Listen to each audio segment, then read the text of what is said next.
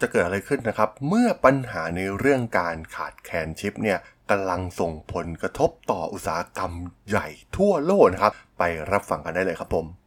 You are listening to Geek Forever podcast. Open your world with technology.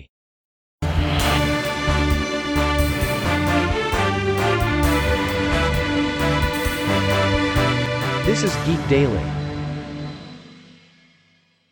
สวัสดีครับ ผมดนทราดนจากดนดนบล็อกนะครับ และนี่คือรายการ Geek Daily นะครับ รายการที่มาอัปเดตข่าวสาร เรื่องราววงการธุรกิจเทคโนโลยีและวิทยาศาสตร์ใหม่ๆ ที่น่าสนใจนะครับ ที่ผมจะมาเล่าฟังผ่านรายการ Geek Daily สำหรับใน EP นี้ก็มีอีกหนึ่งเรื่องราวที่น่าสนใจเลยทีเดียวนะครับสำหรับปัญหาใหญ่ของอุตสาหกรรมหลัก ทั่วโลกนะครับ โดยเฉพาะอุตสาหกรรมทางด้านเทคโนโลยีนะครับ ซึ่งปัญหาในเรื่องชิปที่มีความขาดแคลนอยู่ในตอนนี้เนี่ยกำลังหยุดชะงัก supply chain การผลิตในหลากหลายธุรกิจนะครับ ตัวอย่างธุรกิจใหญ่ๆอย่าง Apple เองนะครับ ที่เพิ่งออกผลิตภัณฑ์ตัวใหม่ออกมา ตอนนี้ก็ต้องพบปัญหาในการผลิตนะครับ เนื่องจากขาดแคลนชิป ซึ่ง Apple เนี่ยได้ออกมาเตือนว่าจะไม่สามารถผลิต iPad และ Mac ได้เพียงพอต่อความต้องการ เนื่องจากปัญหาการขาดแคลนเซมิคอนดักเตอร์ทั่วโลกนะครับแน่นอนนะครับว่าปัญหานี้เนี่ยมันไม่ได้กระทบแค่ในอุตสาหกรรมทางด้านเทคโนโลยีนะครับตอนนี้เนี่ยในหลากหลายอุตสาหกรรมเนี่ยชิปถือว่า เป็น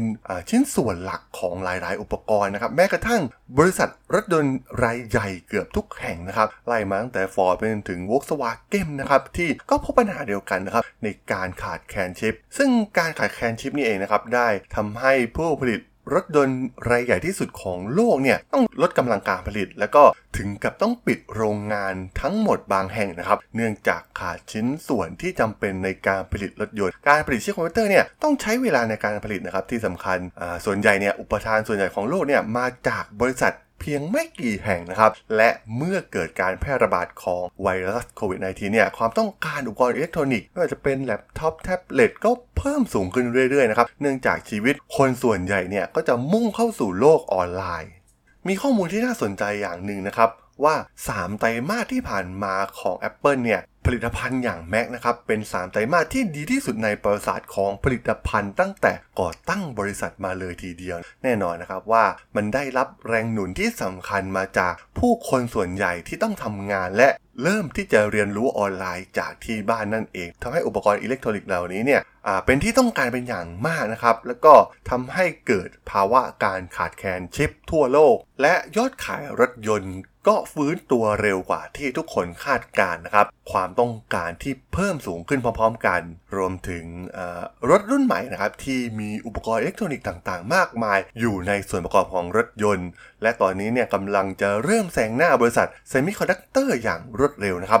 แน่นอนนะครับว่าปัญหานี้เนี่ยทำให้หลากหลายบริษัทเนี่ยเกิดปัญหากับการผลิต BMW เนี่ยต้องหยุดการผลิตชั่วคราวที่โรงงานขนาดเล็กอีลอน มัสก์ CEO ของ Tesla เนี่ยกล่าวว่าในช่วงไม่กี่เดือนที่ผ่านมาเนี่ยมันเป็นความท้าทายด้าน supply chain ที่ยากที่สุดที่พวกเขาเคยพบเจอในชีวิตของบริษัท Tesla เลยนะครับ ส่วนบริษัทอย่าง Ford เนี่ยคาดการณ์ว่าการผลิตในปีนี้เนี่ยจะลดลงมากกว่า 1 ล้านคันเนื่องจากปัญหาเรื่องชิป ซึ่ง ส่งผลถึงกำไรที่จะหายไปกว่า 2,500 ล้านดอลลาร์เลยทีเดียวนะครับ ซึ่งปัญหานี้เนี่ยมันได้ส่งผลอีกอย่างหนึ่งนะครับในเรื่องการผลักดันให้ราคารถยนต์เนี่ยสูงขึ้น เพราะว่าบริษัทเนี่ยต้องทำเงินได้มากขึ้นในแต่ละคันที่ผลิตขึ้นมานั่นเอง และปัญหาเรื่องนี้เนี่ยก็ยังไม่มีทีท่าว่าจะแก้กันได้อย่างรวดเร็วนะครับข้อจำกัดด้านอุปทานเหล่านี้เนี่ย อาจผลักดันให้ราคาสินค้าต่างๆ ไม่ว่าจะเป็นอุปกรณ์อิเล็กทรอนิกส์หรือรถยนต์เนี่ยมีราคาสูงขึ้นต่อไป ซึ่งแน่นอนนะครับมันส่งผลในเรื่องของการเมืองด้วยนะครับ ทางประธานาธิบดีอย่างโจไบเดนเนี่ยก็ได้เน้นย้ำถึงความสำคัญของการลงทุนในห่วงโซ่อุปทานภายในประเทศนะครับเพื่อป้องกันปัญหาคอขวดแบบนี้นะครับการพึ่งพาตลาดต่างประเทศการผลิตชิปที่ส่วนใหญ่เนี่ยจะอยู่ในเอเชียโดยเฉพาะในประเทศไต้หวันนะครับทำให้ เกิดปัญหาข้อขวดทันที เมื่อชิปเนี่ยขาดแคลนทำให้การผลิตเนี่ยต้องหยุดชะงักลงไป ซึ่งแน่นอนนะครับว่ามันส่งผลกระทบร้ายแรงต่อเศรษฐกิจของประเทศอเมริกานั่นเอง บริษัทในไต้หวันเนี่ยบริษัทยักษ์ใหญ่ที่ผลิตชิปของโลกเนี่ยมีการส่งเสริมการผลิตและเต็มใจที่จะเปลี่ยนบางส่วนของอุปกรณ์ที่ขาดแคลนเนี่ยให้กับอุตสาหกรรมรถยนต์ที่กำลังพุ่งทะยานขึ้นไปในปัจจุบัน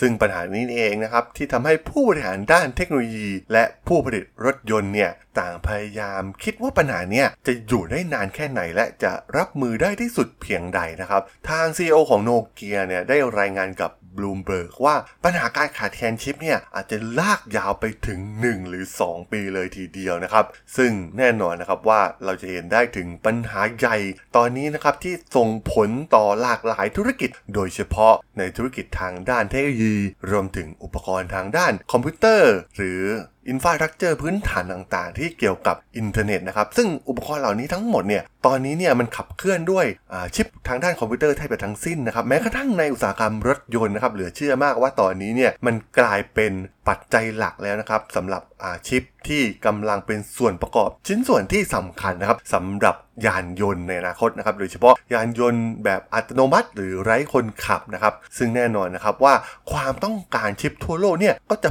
พุ่งทะยานสูงขึ้นไปมากกว่านี้เรื่อยๆนะครับในอนาคตเมื่ออเหล่าผู้ผลิตรถยนต์ทั่วโลกเนี่ยกำลังพัฒนารถยนต์ที่กำลังมุ่งหน้าไปที่ยานยนต์แบบขับเคลื่อนด้วยไฟฟ้า และพัฒนาเทคโนโลยีอย่างการขับเคลื่อนแบบอัตโนมัตินั่นเองนะครับ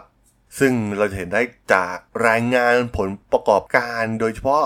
เหล่าธุรกิจทางด้านเทคโนโลยีนะครับ เราจะเห็นได้ว่าในปีที่แล้วเนี่ยมียอดขายพุ่งสูงขึ้นระดับ สูงสุดเป็นประวัติการในหลากหลายบริษัทนะครับแน่นอนนั่นเองมันมาจากความต้องการของลูกค้าที่ต้อง work from home ต้องทำงานอยู่ที่บ้านต้องมีการใช้งานอุปกรณ์อิเล็กทรอนิกส์เหล่านี้มากยิ่งขึ้นนั่นเอง ซึ่งแน่นอนนะครับว่า